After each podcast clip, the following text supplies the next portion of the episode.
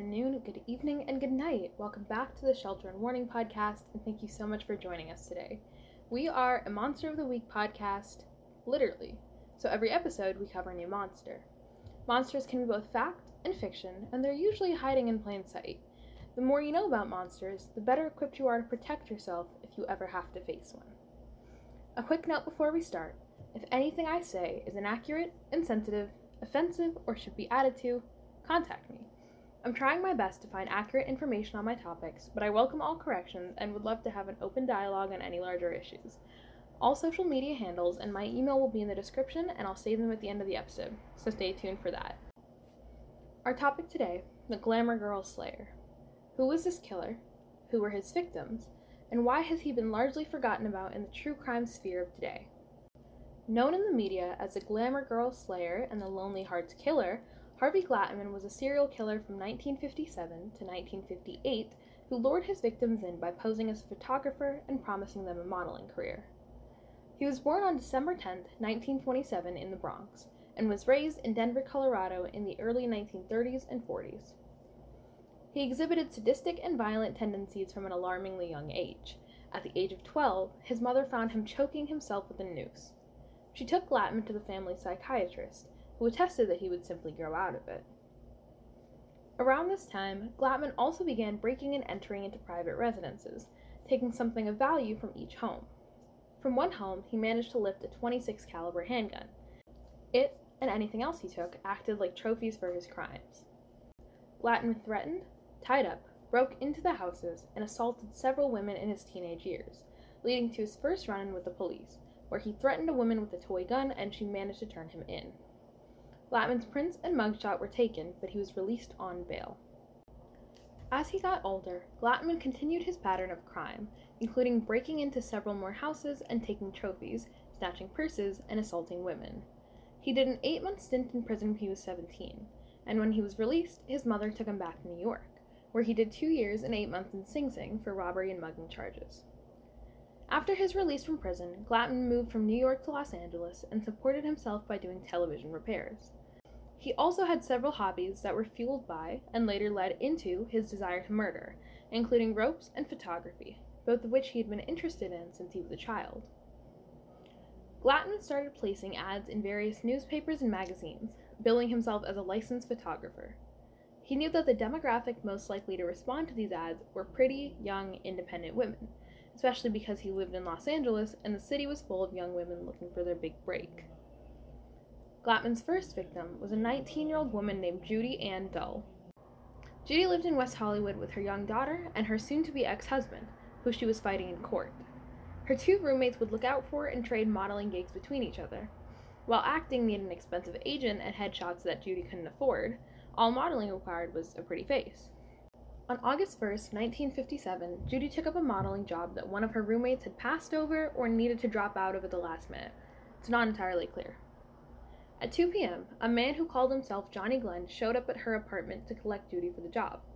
Despite the fact that she originally didn't want to go with him and was uneasy about the whole situation, he won her over by promising $20 an hour, about $185 an hour in today's money.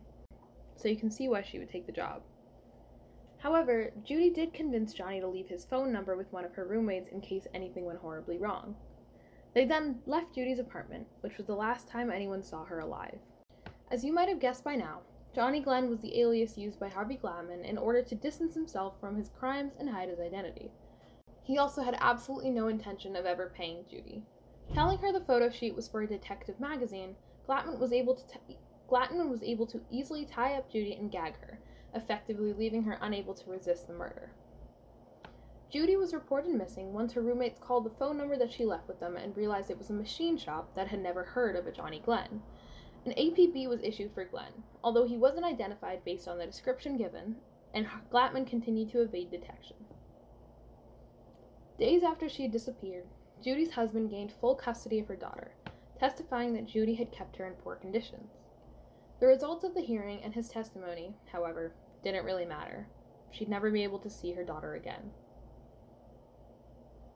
Unlike the rest of his crimes, there is no concrete evidence that leads from Glatman to Judy, while there are witness statements and the method of murder along While the witness statements and the method of murder, along with the time frame, fit his profile as a serial killer, the case of Harvey Glatman killing Judy Dull will likely never be proven definitively.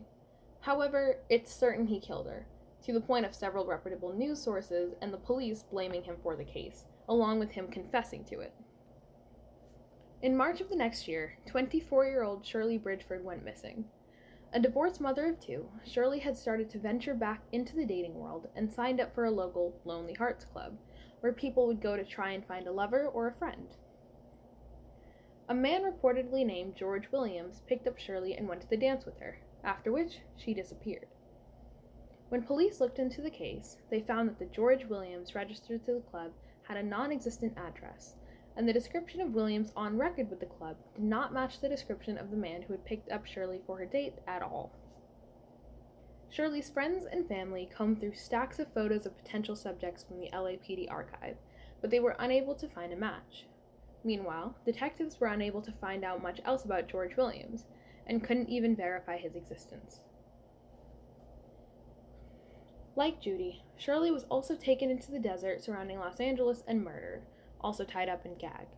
Glatman took photographs of her in this way that were later used in order to convict him of the crime. Glatman's last victim was a woman named Ruth Rita Mercado. Ruth was a pinup model who had recently moved to LA from New York.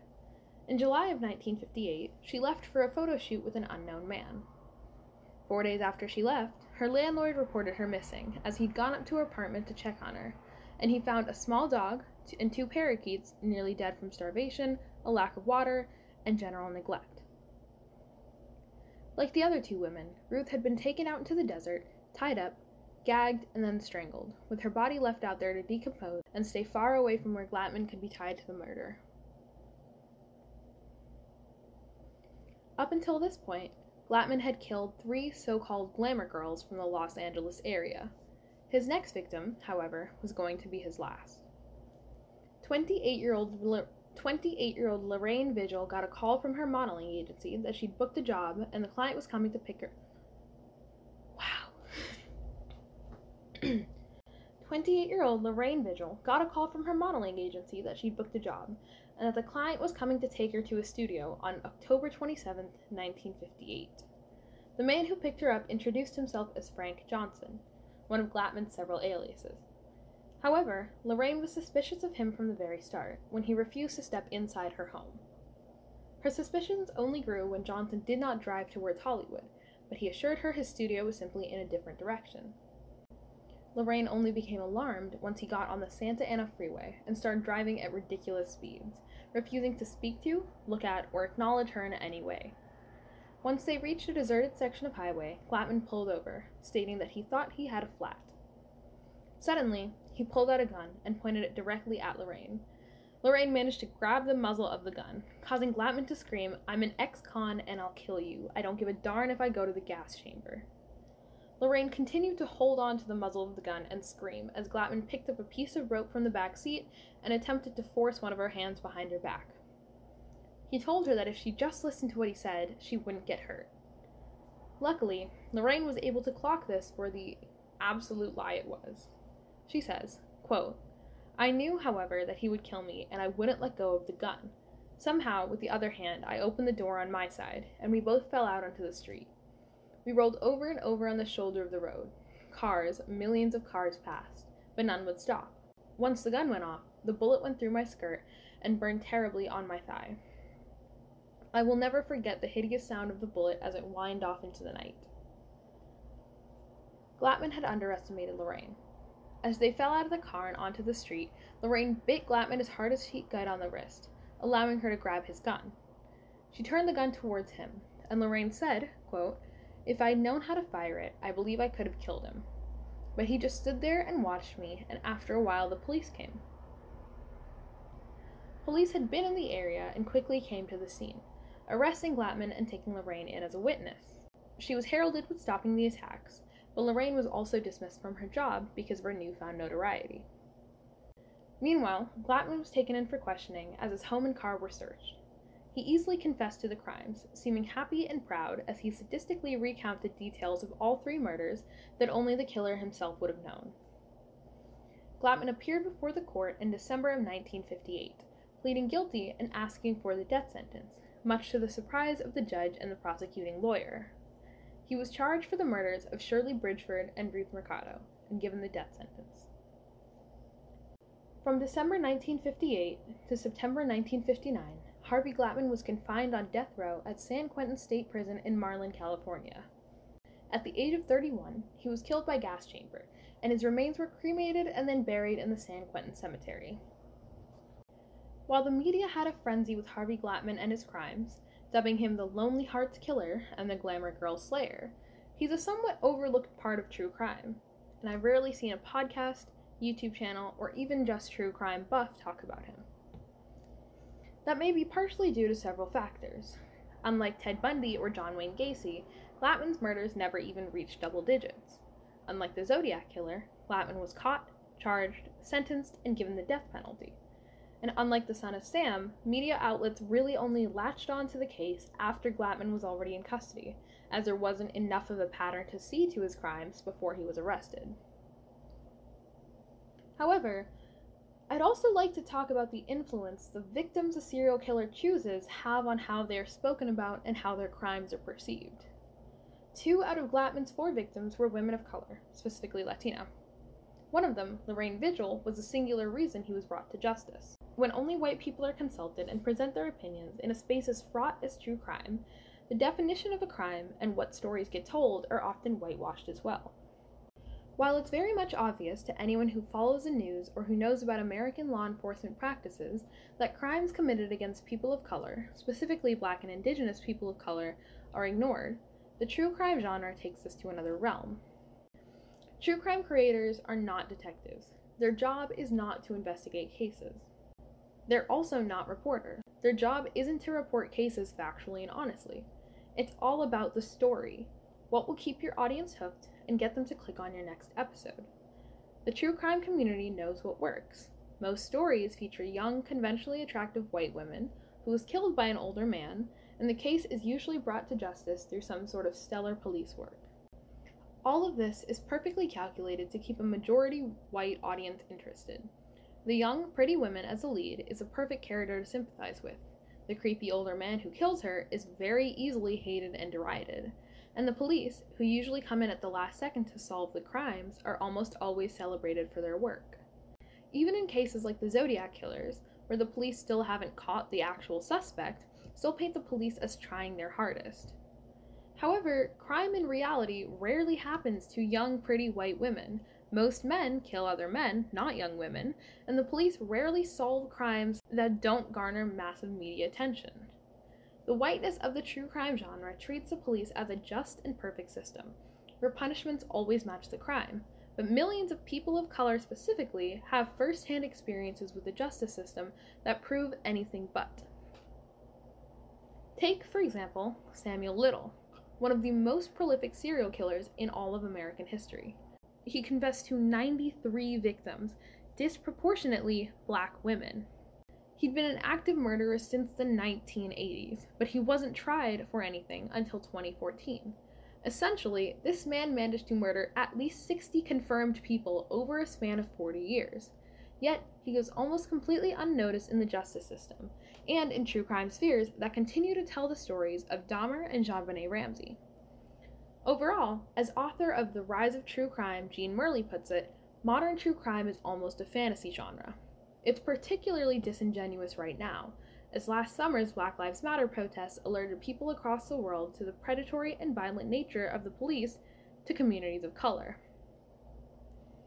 While many creators in the genre use their platforms to spread BLM info and that of other progressive movements, their stories and contents don't seem to reflect those promises. Good true crime recognizes the limitations of the genre it's in, telling the story of someone else's death for a profit is inherently exploitative. It also chooses stories and victims that break the mold of a young, attractive white woman and an older white man, acknowledging that not only does crime involve other demographics, but that marginalized people face the highest rates of violence and assault in the country. Take the hundreds of missing indigenous and black women across the United States. It doesn't glorify or glamorize the inherently violent institution of the police, and finally, it recognizes the privilege of which stories are able to be told. I hope this episode of the Shelter and Warning podcast entertained and educated you. If it did, please consider leaving us a rating or review on iTunes. You can find the Shelter and Warning podcast at Shelter and Warn on Twitter, at TikTok, Instagram, and Tumblr at Shelter and Warning Podcast, or contact us through email at shelterandwarningpodcast at gmail.com. Full transcripts of our show, along with a list of all of our sources, are available in our Google Drive. Once again, if there are any corrections or additions that you would like to make, contact me and I will do my best to address them. Thank you so much for listening, and good luck. You'll need it.